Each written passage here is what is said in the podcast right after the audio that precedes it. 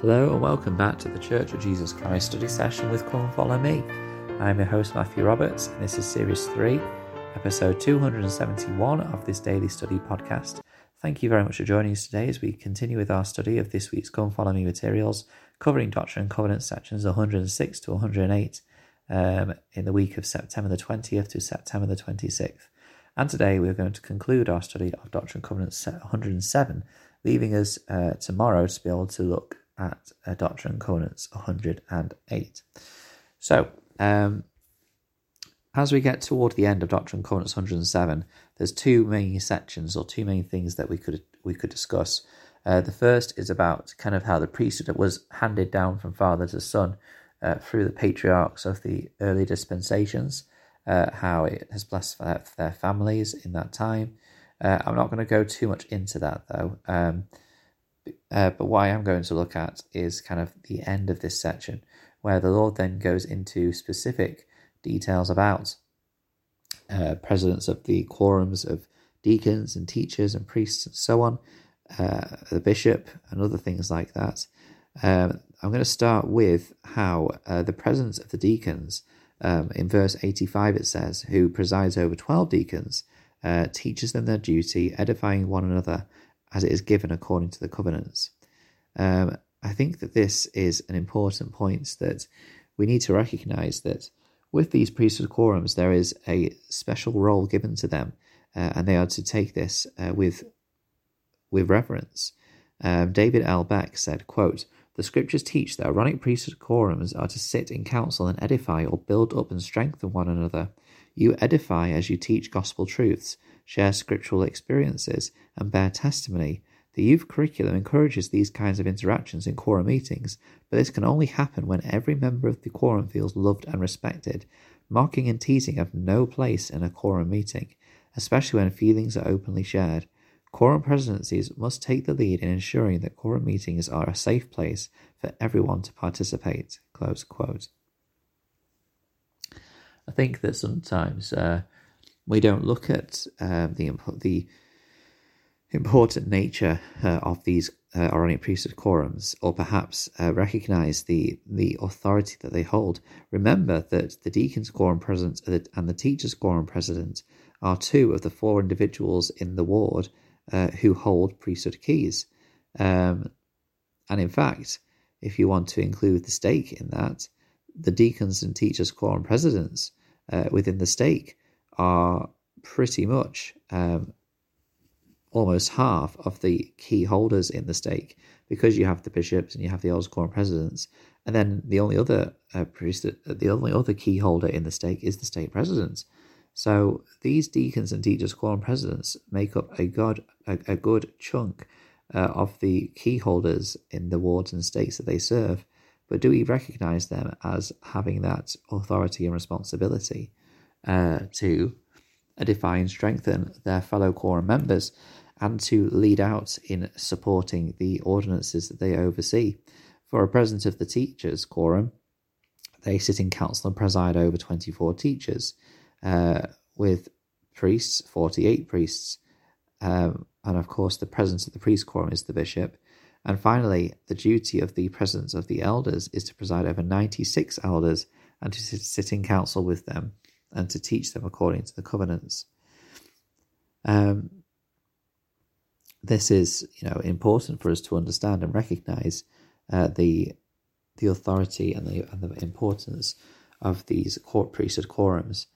Um, moving forward, then, as we reach the end of this section, there's these two well known verses after all that has been said and done about priesthood and about the authority and power of the priesthood, which we can see in our lives. In verse 99, it says, Wherefore now let every man learn his duty and act in the office in which he is appointed in all diligence.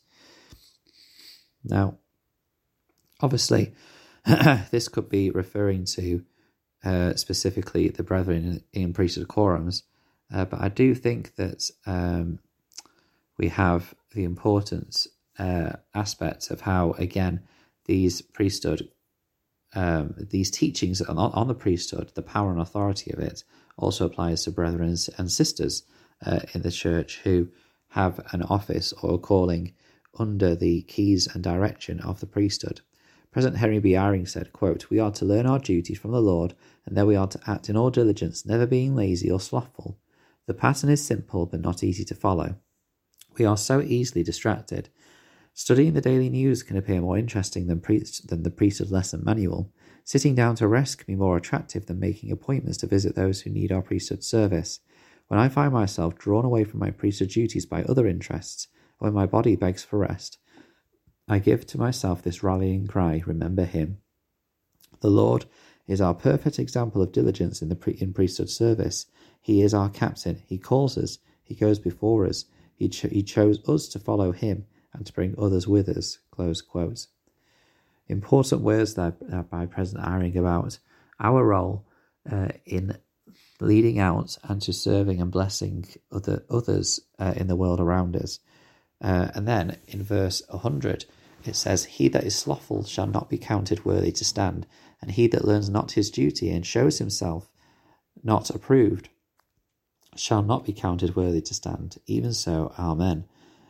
Uh, we have this, su- this such important uh, reminder that we have to go about and search how we can be more proactive in our call, in our in our duties, and our responsibilities to those that we have stewardships uh, with, whether that is as a leader uh, of a quorum or, or, or, an organization in the church, or whether that is uh, as a teacher, a leader of a class, or whether that is as uh, a ministering brother or sister. Um, we cannot be slothful about this. This work is such an important thing. Uh, President Thomas S. Monson said, quote, Elder Stephen L. Richards spoke often to holders of the priesthood and emphasized his philosophy. He declared the priesthood is usually defined as the power of God delegated to man. This definition, I think, is accurate, but for practical purposes, I like to define the priesthood in terms of service and the frequency, I call it the perfect plan of service. I do so because it seems to me that it is only through the utilization of the divine power conferred um, on men that they may ever hope to realize the full import and vitality of this endowment. It is an instrument of service, and the man who fails to use it uh, apt to lose it. For they, for, for we are plainly told by revelation that he who neglects it shall not be counted worthy to stand. The priesthood is not static, and, and a man's ordination is not static investiture. There may be some men, however, who so regard it, for they seem to be smug and content in their ordinations. I can well imagine such a man going into the presence of the great eternal judge and saying, in substance, while I was on earth as a high priest, I come now to claim the reward of a high priest. I think it is not difficult to suppose what his may be his answer. He may well, we may well, he may well might likely be met with such questions as these: What did you did you do when you were high priest? How did you use this great power which you held? Whom did it bless? Upon his reply to such interrog- interrogatories as these will will his reward be predicted, predicated. Close quote. Basically, what is being said here, and again, this can apply again to the calls to the sisters within serving uh, in the priesthood call, calls that they are given in the church, whether it is a a leader in an organization or a teacher in an organization or a support to those leaders and teachers, or in fact, uh, a ministering brother or sister what have we done with that responsibility? What have we done with those roles that we have? Is there a way that we can perhaps consider ways that we can build upon and magnify those calls that we have been given and responsibilities, so not ju- not so that we can simply receive an eternal reward, although that is a wonderful blessing in itself, but most importantly, because we do it out of love for those that we serve, we desire to bless and lift their lives uh, through the priesthood, which is the power and authority of God to act upon His name on this earth.